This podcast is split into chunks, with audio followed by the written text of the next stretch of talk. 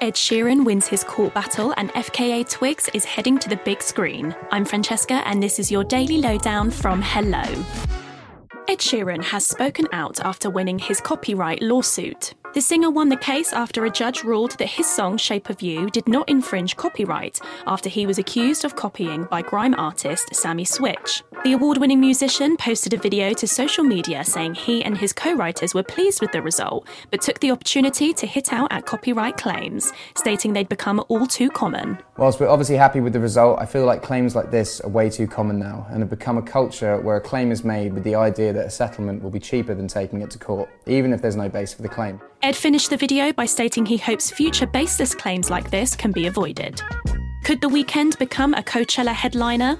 The artist is allegedly in talks to join the lineup for Coachella, which kicks off in California next week. The Blinding Lights singer, who recently released his new album, Dawn FM, was thought to be joining Swedish House Mafia's set as a guest performer. However, bosses are now thought to be considering giving The Weeknd his own slot after Ye pulled out of his headline set. The reasons for Ye's cancellation have not yet been revealed, but we'll keep you posted.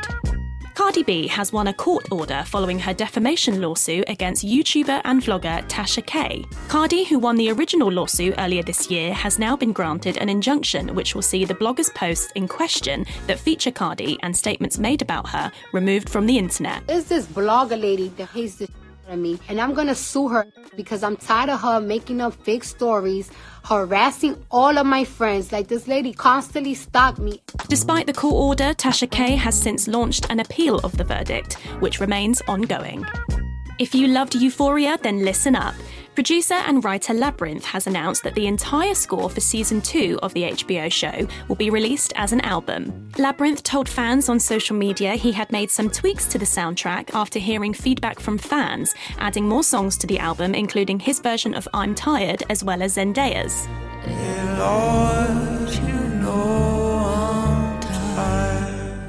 Listeners can also look forward to hearing vocals from Angus Cloud, who is known for his role as Fezco in the show.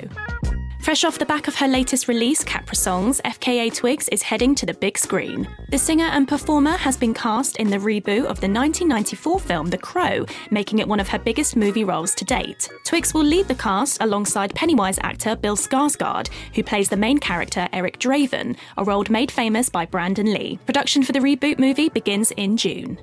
And that's your daily lowdown from Hello. Check out our social media channels and head over to hellomagazine.com for more news and updates on your favourite celebrities.